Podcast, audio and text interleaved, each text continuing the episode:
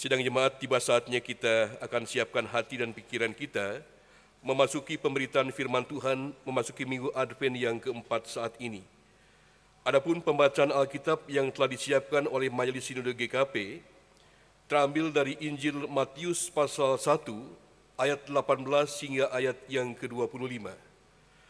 Injil Matius pasal 1 ayat 18 sampai 25 menjadi bahan pembacaan dan perenungan kita memasuki minggu Advent yang keempat saat ini. Namun sebelum kita membaca serta merenungkannya, baiklah kita bersatu hati di dalam doa. Mari kita berdoa. Ya Allah Bapa Storgawi, Allah yang kami nantikan kedatanganmu dalam peristiwa Advent yang kami nantikan selama empat minggu ini. Dan saat ini kami telah memasuki minggu keempat. Bapa di sorga, biarlah kami telah memahami makna demi makna yang kami lewati setiap minggunya. Masa-masa penantian yang penuh dengan harapan. Dan saat ini harapan itu akan memuncak ketika kami memasuki minggu Advent yang keempat, minggu yang terakhir, ketika kami menantikan kelahiranmu di tengah-tengah dunia ini sebagai Tuhan dan Juru Selamat bagi kami. Bapa di sorga, kami sebentar hendak membaca firman-Mu yang kudus, Biar Tuhan kuasai kami dengan kuasa rohmu yang kudus. Berikan kami hikmat dan kemampuan untuk dapat mengerti, memahami, dan bahkan melakukan apa yang menjadi kehendak Tuhan dalam kehidupan sehari-hari. Singkirkan segala perkara yang hendak mengganggu konsentrasi kami. Biarlah mata dan hati kami hanya tertuju kepada sabdamu semata. Bapa di sorga, bersabdalah kepada kami saat ini karena kami anak-anakmu telah siap sedia untuk mendengarkan sapaanmu. Di dalam nama Kristus Yesus kami berdoa dan bersyukur. Amin. Matius pasal 1 ayat 18 hingga ayat yang ke-25, Lembaga Alkitab Indonesia memberikan judul tentang kelahiran Yesus Kristus. Kelahiran Yesus Kristus adalah sebagai berikut. Pada waktu Maria ibunya bertunangan dengan Yusuf, ternyata ia mengandung dari Roh Kudus sebelum mereka hidup sebagai suami istri. Karena Yusuf suaminya seorang yang tulus hati dan tidak mau mencemarkan nama istrinya di muka umum, ia bermaksud menceraikannya dengan diam-diam. Tetapi ketika ia mempertimbangkan maksud itu, malaikat Tuhan nampak kepadanya dalam mimpi dan berkata, Yusuf anak Daud, janganlah engkau takut mengambil Maria sebagai istrimu, sebab anak yang di dalam kandungannya adalah dari roh kudus. Ia akan melahirkan anak laki-laki dan engkau akan menamakan dia Yesus, karena dialah yang akan menyelamatkan umatnya dari dosa mereka. Hal itu terjadi supaya genaplah yang difirmankan Tuhan oleh Nabi. Sesungguhnya anak darah itu akan mengandung dan melahirkan seorang anak laki-laki dan mereka akan menamakan dia Immanuel yang berarti Allah menyertai kita. Sesudah bangun dari tidurnya, Yusuf berbuat seperti yang diperintahkan malaikat Tuhan itu kepadanya. Ia mengambil Maria sebagai istrinya tetapi tidak bersetubuh dengan dia sampai ia melahirkan anaknya laki-laki dan Yusuf menamakan dia Yesus. Sidang jemaat demikianlah firman yang kita baca pada pagi hari ini. Tentunya yang berbahagia adalah semua kita yang mendengarkan firman Tuhan, memelihara dan melakukan dalam kehidupannya hari lepas hari. Maranatha.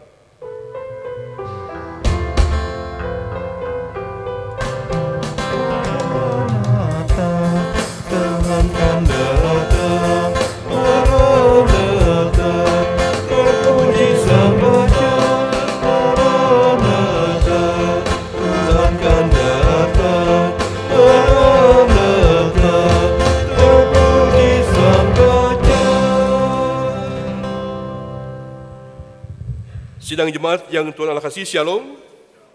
Sampurasun.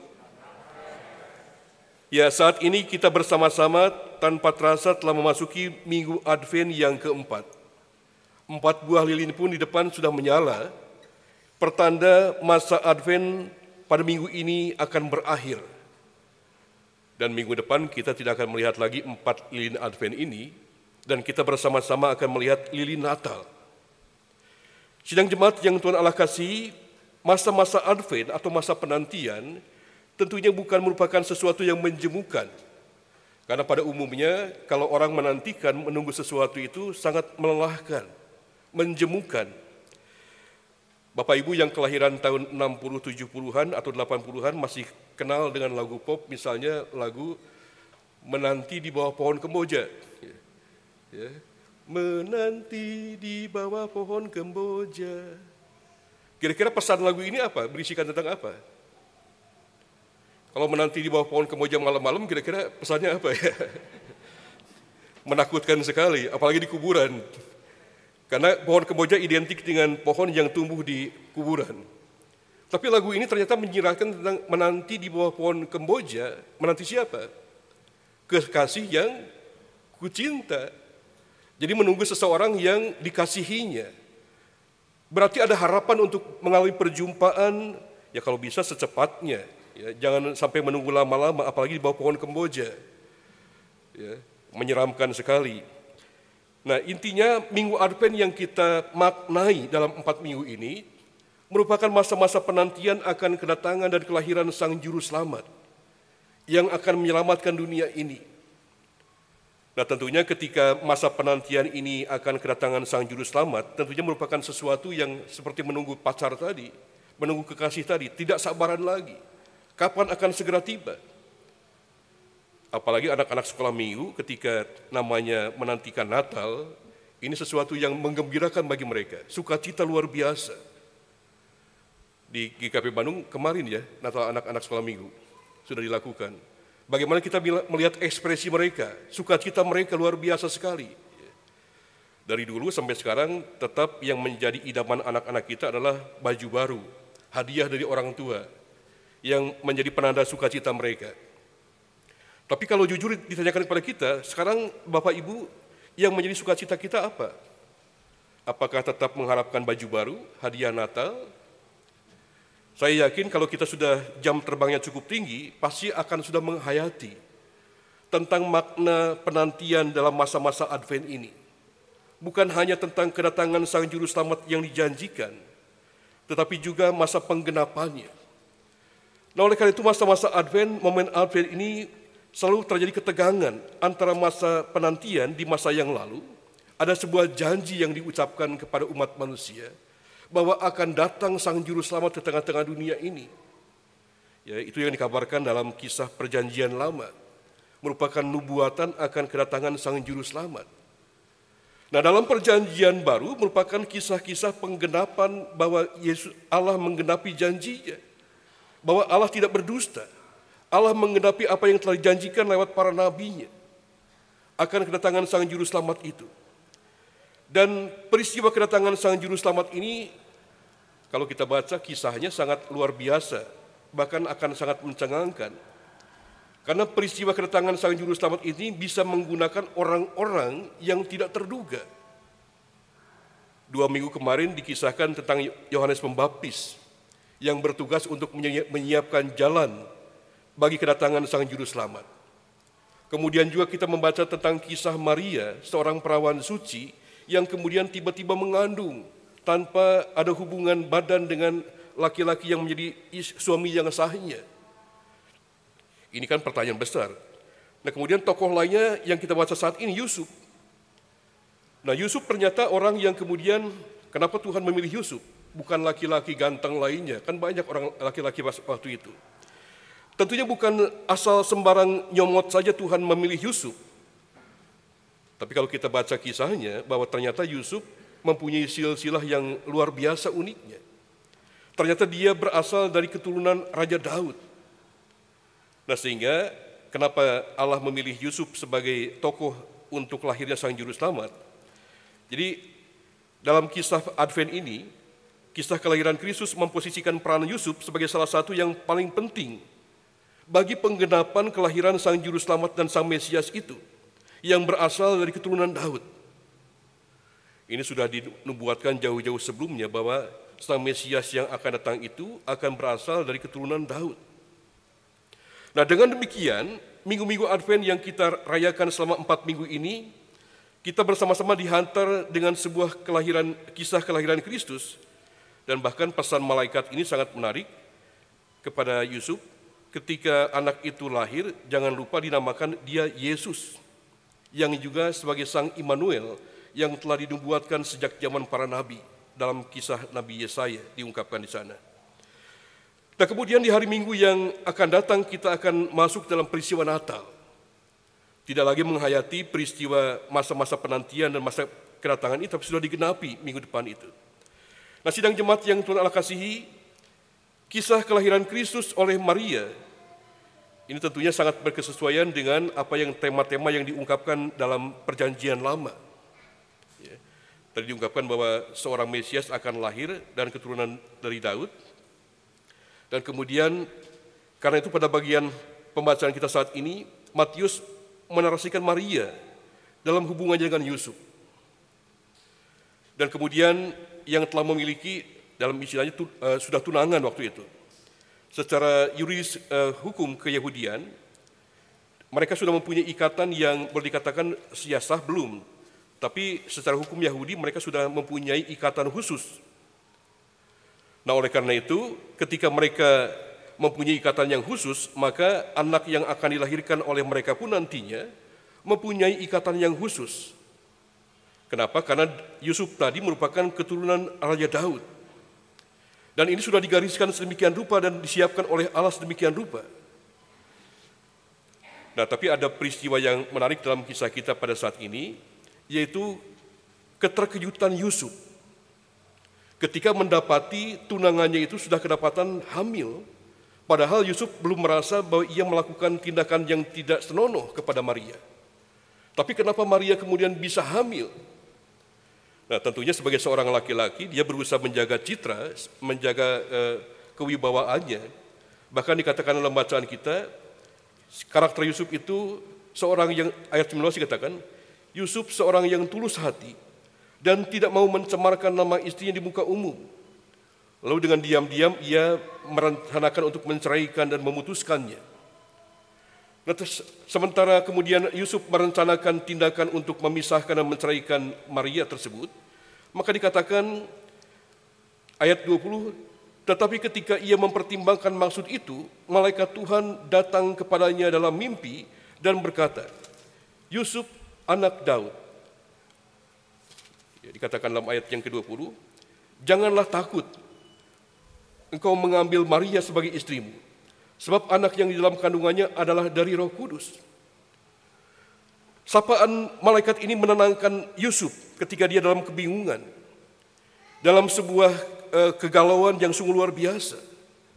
Kita bisa merasakan bagaimana kegalauan Yusuf ketika tunangannya sudah kedapatan uh, hamil, mengandung, dan ia tidak merasa ia berbuat hal itu. Nah kemudian Injil Matius memberikan penegasan kembali tentang bagaimana keturunan dari garis Daud ini. Dan malaikat juga mengingatkan kepada Daud, jangan takut engkau mengambil Maria sebagai istrimu, karena anak yang dikandungnya berasal dari roh kudus. Dan kemudian ia akan melahirkan anak laki-laki dan engkau hendaknya menamakan dia Yesus. Jadi sudah diamanatkan oleh malaikat. Agar Yusuf menamakan anak yang akan dilahirkan itu Yesus. Karena dialah yang akan menyelamatkan umatnya dari dosa mereka. Dan kemudian malaikat pun menyampaikan tentang apa yang dialami oleh Yusuf itu merupakan sebuah penggenapan dari apa yang dibuatkan oleh zaman para nabi dalam kitab Yesaya. Sesungguhnya anak darah itu akan mengandung dan melahirkan seorang anak laki-laki dan mereka akan menamakan dia Immanuel yang artinya Allah menyertai kita. Nah, sidang jemaat yang Tuhan Allah kasihi, di tengah-tengah kegalauan Yusuf yang dirasakan saat itu, malaikat memberikan keteduhan, memberikan ketenangan, memberikan keyakinan. Tapi di sisi lain juga tetap sebagai manusia Yusuf tetap galau. Yusuf kemudian dikatakan sebagai seorang yang bijaksana, ia berkenan kepada Allah dan ia harus mengambil sebuah keputusan yang cepat. Maka ia merancangkan sebuah tindakan untuk menceraikan atau memutuskan Maria supaya ia tidak dihujat banyak orang. Ya karena akan mendapatkan sanksi sosial tentunya ketika seorang yang belum mempunyai ikatan yang sah sebagai suami istri kemudian kedapatan mengandung. Maka akan aib baik sanksi sosial maupun hukum Yahudi pada saat itu. Ya, Yusuf ingin mencoba menyelamatkan tunangannya tersebut secara diam-diam dan menceraikannya. Tapi belum dilaksanakan niatan itu, dikatakan malaikat Tuhan menuntun Yusuf untuk mengambil tindakan sebagaimana yang Allah kehendaki. Dengan menyapa jangan takut. Ungkapan jangan takut ini mengandung sebuah makna yang sangat mendalam Bapak Ibu. Khususnya bagi kita saat ini. Yaitu yang pertama untuk memahami maksud tujuan dan kehendak Allah yang besar. Adalah dengan sikap jangan takut. Bisa jadi karena ketakutan dikatakan dapat membuat seseorang sulit melihat hal yang lain yang Allah rencanakan dalam kehidupan seseorang. Seperti halnya Yusuf, ketika ketakutan meliputi dirinya, dia tidak dapat melihat bahwa ada karya Tuhan, ada rancangan Tuhan yang telah disediakan bagi kehidupannya dan bagi kedatangan Sang Juru Selamat melalui dirinya. Nah, sebijaksana dan sebaik apa pun juga seseorang, kalau rasa takut itu sudah menguasainya, maka dia tidak akan berpikiran jernih, akan sulit untuk memahami di balik pergumulan yang diperhadapkan kepadanya.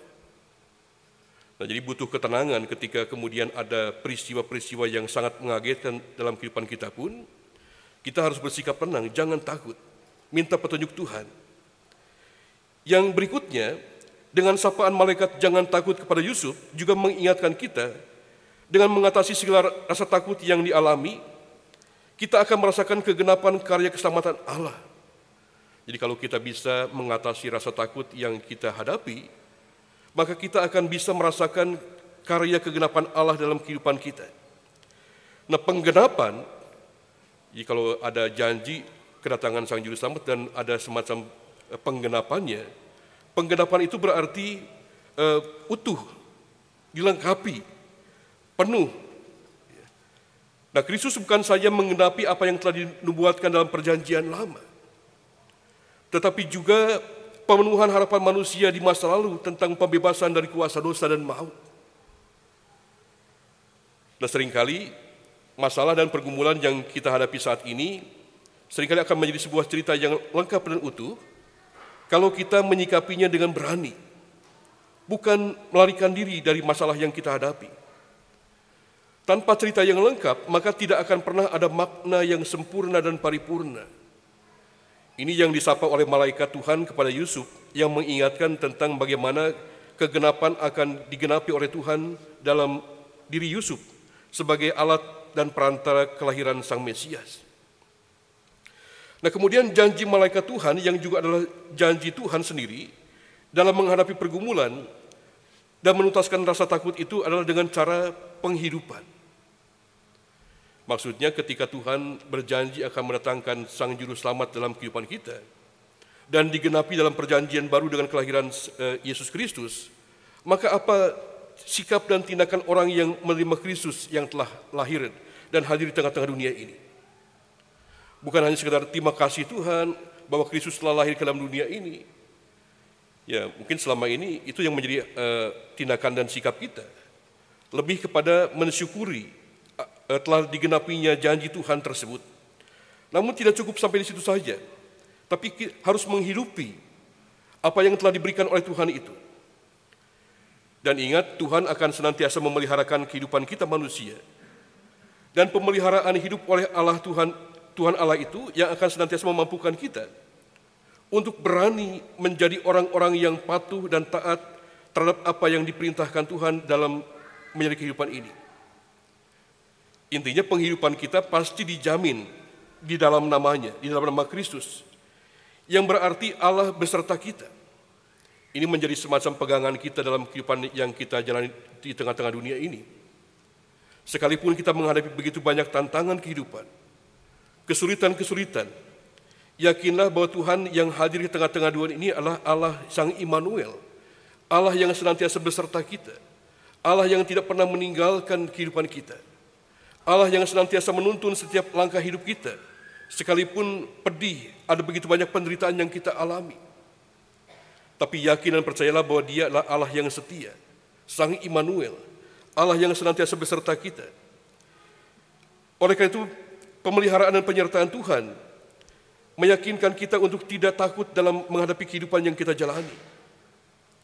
Kenapa? Karena ia menjanjikan bukan hanya kehidupan, tapi juga penghidupan. Sebagaimana judul renungan kita pada saat ini, Advent adalah merupakan sebuah masa di mana kita bersama-sama penggenapan dan juga penghidupan. Jadi Allah bukan hanya menjanjikan kehidupan, tapi juga penghidupan di dalamnya. Nah sidang jemaat yang Tuhan Allah kasihi, lewat berita firman Tuhan yang kita dengarkan pada pagi hari ini, di minggu Advent yang keempat, akhir masa penantian kedatangan Sang Juru Selamat tadi, kita bersama-sama diajak untuk merefleksikan bahwa Advent bukan hanya momentum gerejawi secara liturgis yang tiap tahun berulang-ulang akan kita rayakan. Bukan hanya sekedar itu, tapi juga merupakan sebuah momen inspirasi teologis bahwa Advent membuka makna penggenapan dan penghidupan oleh Allah dalam Kristus Yesus. Allah yang senantiasa berkarya dalam hidup kita, sekalipun sulit hidup ini ditempuh. Dalam masa Advent ini, kita bersama-sama menghayati bagaimana masa antara hari ini dan kedatangan Tuhan kembali. Jadi selalu bahwa ketika janji itu digenapi dalam kelahiran Sang Juru Selamat di kota Bethlehem, bukan akhir segala-galanya. Tapi ketika Yesus lahir ke dunia ini, dia bekerja, dia melayani selama 33 tahun. Lalu dia kemudian harus mati di kayu salib dan dia terangkat ke sorga. Apa yang dikatakan oleh Yesus? Bahwa dia berjanji akan datang kembali untuk menyelamatkan kita. Jadi penggenapan janji itu tidak hanya berhenti sampai pada hari kelahiran peristiwa Natal itu. Tapi janji kedatangan yang kedua kali itu yang penting. Bahwa betul Allah telah menggenapi kedatangan Sang Juru Selamat dalam peristiwa Natal, tapi itu berlanjut dalam peristiwa Porosia yang kedua nanti. Peristiwa kedatangannya yang kedua kalinya, yang kita nantikan sampai saat ini. Dan tak seorang pun yang tahu kapan itu akan datang. Nah oleh karena itu yakin dan percayalah bahwa saat penantian kedatangan yang kedua kalinya, tentu hidup kita akan begitu rumit. Tanpa, tidak ada seorang pun yang dapat melihat atau meramalkan apa yang akan terjadi di hari esok. Bahkan ketika prediksi-prediksi berseliweran tahun 2023 merupakan masa sulit, akan timbul krisis ekonomi yang sungguh luar biasa. Hari-hari yang kelam akan meliputi bangsa Indonesia dan bahkan dunia ini. Tapi ingat sebagai orang percaya kita tetap berpegang pada iman kita bahwa dia Sang Immanuel. Allah yang senantiasa menyertai kita. Dalam keadaan apa pun juga serahkan hidup kita kepadanya.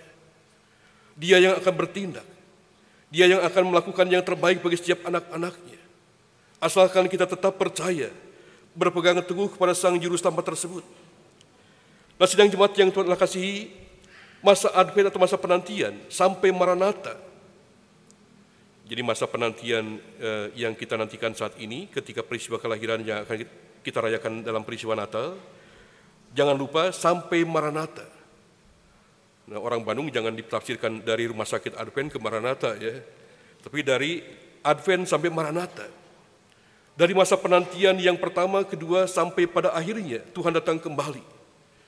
Ini harus yakin tidak akan pernah berlangsung tanpa penyertaan dan pemeliharaan Tuhan.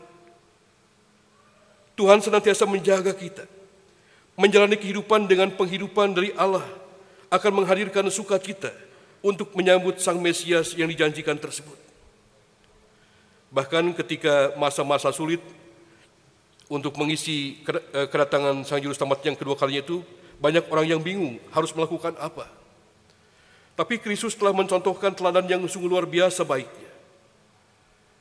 Jadi dalam setiap, dalam peristiwa pekerjaan dan pelayanan dia selama 33 tahun di tengah-tengah dunia ini, Yesus sudah banyak mencontohkan hal yang luar biasa bagi kita. Dia datang bukan untuk dilayani, tapi dia datang untuk melayani. Itu tugas tanggung jawab kita saat ini. Dalam masa-masa penantian sampai kedatangannya yang kedua kali, Tuhan menghendaki agar kita berkarya, melakukan yang terbaik untuk kebaikan sesama, dan mungkin saat ini kita sering kali berorientasi kepada kepentingan diri sendiri. Ketika ada program-program gerejawi yang ini dibuat, semuanya berorientasi kepada kepentingan sendiri. Tapi Tuhan mengingatkan bahwa kita hadir di tengah-tengah dunia ini bukan untuk diri sendiri. Gereja hadir bukan untuk diri sendiri. Tapi kita hadir di tengah-tengah dunia ini untuk sesama kita. Bagi mereka-mereka yang lemah, tertindas, dan kemudian diperlakukan tidak adil. Nah, Kristus, Kristus pun datang ke dunia untuk untuk mereka-mereka seperti itu. Nah, tugas tanggung jawab kita saat ini pun tidak jauh beda dengan apa yang dicontohkan oleh Yesus tadi. Mari kita melakukan karya terbaik. Jadi kalau ada pertanyaan lagi, Pak, apa yang harus saya lakukan sampai menunggu kedatangan Tuhan yang kedua kali kan masih lama, kita nggak tahu. Ya, lakukan yang terbaik. Yang terbaik bukan menurut ukuran kita, tapi menurut ukuran Tuhan. Saat ini ada begitu banyak sesama kita yang menderita. Kemarin peristiwa bencana alam gempa bumi di mana? Di Cianjur ya. Yang menewaskan berapa? 300 orang. Ini sungguh dahsyat luar biasa. Saya pernah ditinggal di Cianjur 10 tahun eh, di Palalangun, kemudian lima tahun di kota Cianjurnya, dan selama ini tidak pernah menderita gempa seperti itu. Nah ini sangat mengagetkan banyak orang. Nah oleh karena itu ketika saat ini ada gempa bumi di Cianjur yang menewaskan banyak orang, tentunya mengajak kita untuk berpartisipasi melakukan yang terbaik. Saya yakin GKP Bandung telah melakukan yang terbaik ya untuk memberikan mengumpulkan sumbangan bagi mereka yang membutuhkan. Bahkan dalam pengumuman Natal tadi pun ada persembahan Natal yang dihimpunan untuk membantu sesama yang membutuhkan. Ini menarik, kemarin pun dalam peristiwa Natal sekolah minggu, dari sini mungkin anak-anak kita diajarkan untuk menghimpunkan persembahan. Bukan untuk diri mereka sendiri atau gerejanya, tapi mengumpulkan makanan atau kemudian alat tulis dan sebagainya untuk mereka-mereka yang membutuhkan. Dan jika bisa, mereka pun diajak untuk berpartisipasi memberikan bantuan itu bagi mereka yang membutuhkan. Yang disebut dengan Christmas Carol, ya. dikeliling ke jemaat-jemaat yang membutuhkan. Saya teringat waktu di, di kampung sawah ada kegiatan membagikan bersama anak sekolah minggu. Mereka dilibatkan membaca puisi, mereka menyanyi, mendoakan para orang tua. Nah, jemaat senang sekali ketika ada jemaat yang ikut terlibat melakukan yang terbaik dan itu merupakan masa-masa penanaman iman yang sungguh luar biasa dalam masa penantian untuk menanti kedatangan Kristus yang kedua kalinya. Berbuat kebaikan bukan hanya bagi orang-orang yang ada di sekitar kita, tapi bagi sesama kita yang berbeda sekalipun. Ini yang mulai harus ditanamkan dalam kehidupan kita sehari-hari sebagai orang-orang percaya dalam menantikan kedatangan Kristus yang kedua kalinya. Akan ada begitu banyak tantangan yang kita hadapi. Tapi yakin dan percayalah bahwa Tuhan tidak pernah meninggalkan kita. Dialah Sang Immanuel, Allah yang senantiasa beserta kita. Asalkan kita tetap berpegang teguh dan tetap percaya bahwa dialah Sang Juru Selamat kita. Tuhan kini memberkati kita sekalian dalam mempersiapkan diri menyambut Natal yang penuh dengan sukacita. Kiranya hati kita boleh menyambut kelahiran Sang Bayi Mungil tersebut dalam setiap palungan hati kita, keluarga kita, dan jemaat Tuhan yang terkasih. Amin.